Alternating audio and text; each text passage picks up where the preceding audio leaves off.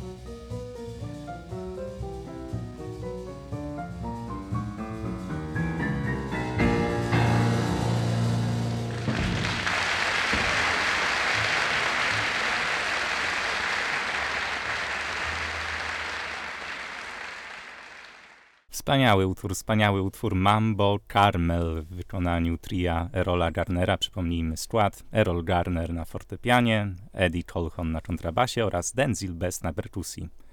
Jak tutaj słychać było, a być może i nie słychać, ale raczej słychać było, e, album ten jest zapisem koncertu granym przez trio Erola w kaliforni kalifornijskim miasteczku Carmel by the Sea. Z ciekawostek można tylko tutaj dopowiedzieć, że publiczność na tym koncercie w większości stanowili żołnierze z tamtejszej bazy wojskowej.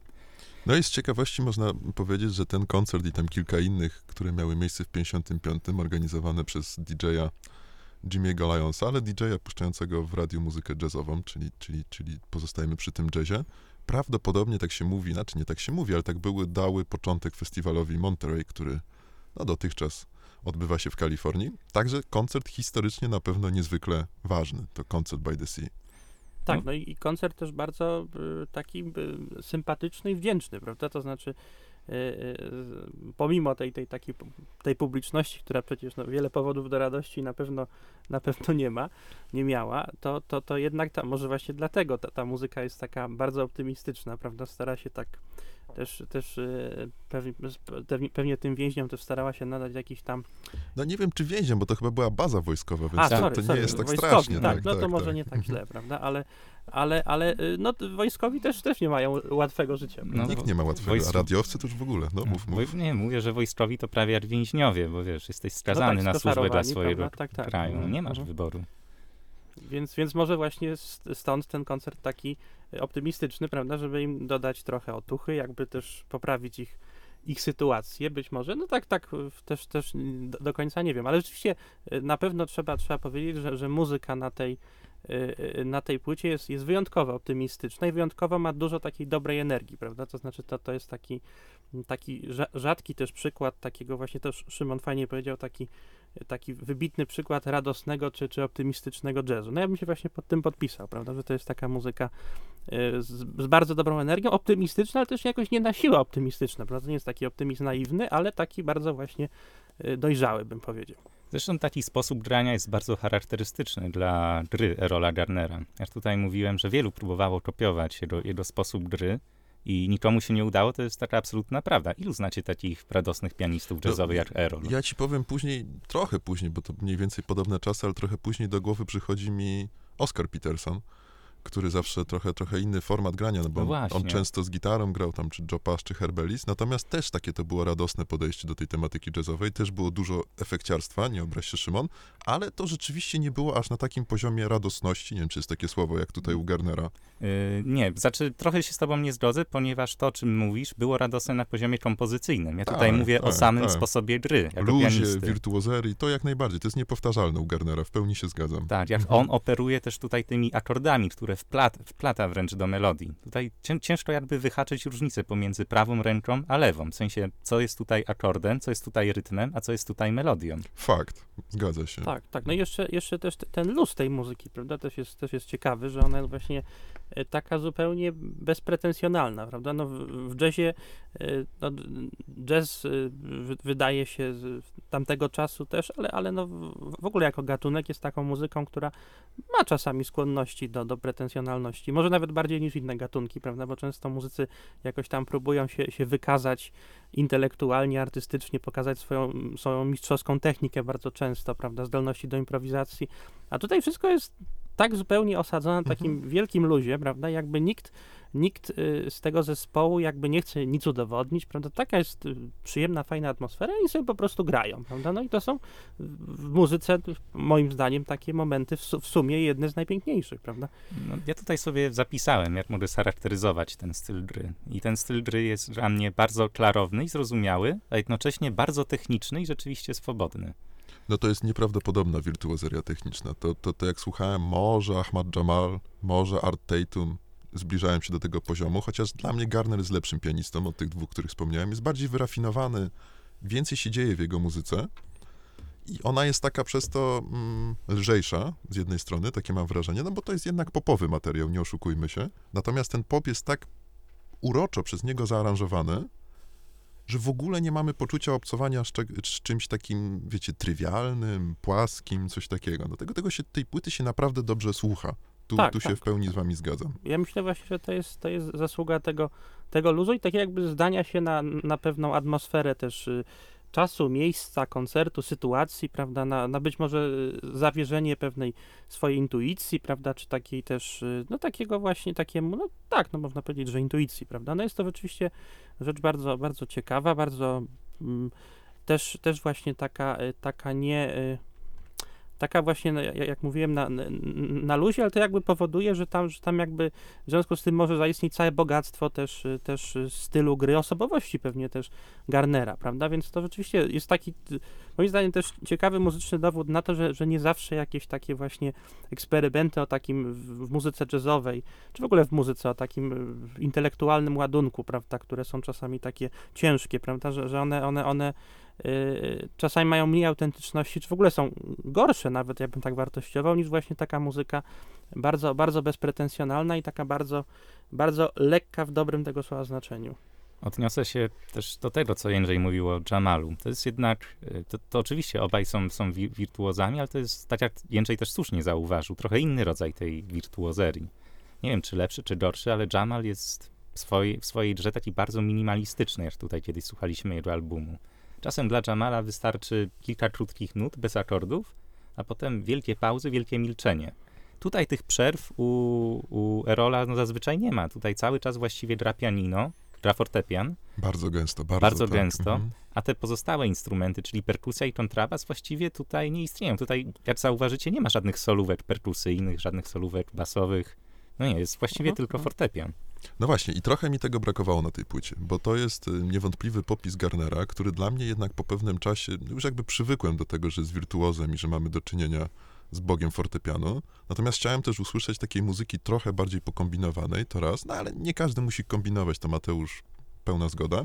Natomiast chciałem usłyszeć też ten zespół, bo tak jak Szymon mówił, Calhoun i Best to są bardzo porządni muzycy. Calhoun grał zresztą wcześniej z Jamalem, Natomiast Best, on ma takie zaplecze y, cool jazzowe, mm, co, co mnie dość mocno zaskoczyło. Nawet napisał jakąś kompozycję, którą później Miles grał na sesji do Birth of Cool, a tutaj oni tak się wyłącznie dopasowują. Tak naprawdę jakby ta płyta była popisem solowym Garnera, nic by nie straciła z tego. Trochę mi brakło tej głębi sekcji rytmicznej i tego, że no tam też są naprawdę porządni, porządni, mało powiedziane, świetni muzycy w sekcji, którzy mogliby tutaj dodać trochę takiej, no właśnie głębi, mi się wydaje. Y, Znaczy, tak, tak, to, to, to masz rację, to się, to się absolutnie z tobą zgadzam. Rzeczywiście y, jest to płyta, no właśnie Erola Ga- Garnera, prawda? I to jest, to jest muzyk, który tutaj wyraźnie zdominował ten zespół. No i to, to akurat rzeczywiście może, może nie jest do końca fajne. No nawet na, na pewno nie jest do końca fajne, bo to są też fajni, fajni, właśnie dobrzy muzycy w tle, więc oni no też powinni mieć trochę przestrzeni na przykład na, na, na własne solówki, to, to pełna zgoda. Ale myślę, że że, że też biorąc pod uwagę i, i, i czas, w jakim tam płyta była nagrywana, i miejsce, i, i, to, że, że, że być może właśnie chodziło o też jakby pokazanie gwiazdy, prawda, która właśnie przy, przybyła na, na koncert, prawda, i takie jakby takie jakby no, pokazanie w pełnej krasie tej, tej, tej postaci, która wtedy też była e, bardzo popularna, prawda, w ogóle w jazzie amerykańskim, e, to, to myślę, że, że to jest jak najbardziej e, w porządku. No ale rzeczywiście e, potem się to też może właśnie kwestia tej, tej stylistyki lat 50., czy, czy takiej dosyć wczesno-jazzowej, bo, rzeczywiście późniejsze już okresy jazzu, czy, czy czasy jazzu pokazały, że właściwie no, często właśnie już inni muzycy też wchodzili y, z solówkami, czyli już, już właściwie przestały istnieć takie zespoły, gdzie jeden muzyk wyraźnie dominował, prawda, a reszta grała w tle, tak bardzo wyraźnie i rzeczywiście jakby te- późniejsze już takie słynne zespoły jazzowe, na przykład nie wiem, zespół Milesa Davisa, prawda, gdzie Miles Davis, właśnie Jo- John Coltrane, Jo- John Coltrane, Bill Evans, to właściwie byli muzycy w pewnym sensie na, na równi, można nawet powiedzieć. No oczywiście tam z lekką dominacją Davisa, ale, Wiadomo. ale tak, Tak. ale jednak, jednak by, była, była ta, ta proporcja, prawda? Tutaj tej, tej proporcji nie ma, to prawda. To w ogóle jest, losy tej płyty są dość ciekawe moim zdaniem, bo ona tuż po wydaniu no, była sporym hitem, z tego co pamiętam. Ona sprzedała się bardzo, bardzo dobrze. Jedna chyba z najpopularniejszych wówczas płyt jazzowych. Natomiast później ona jest y, zapomniana i tak naprawdę teraz też jest trochę płytą zapomnianą. Jej się nie wymienia tak w pierwszym szeregu tych najwybitniejszych, najważniejszych płyt jazzowych w historii. Wydaje mi się, że to ze względu na to, że Garner on trochę był takim e, reliktem starego systemu, chciałem powiedzieć, ale nie, nie, nie o to chodzi absolutnie, ale starego sposobu myślenia o muzyce.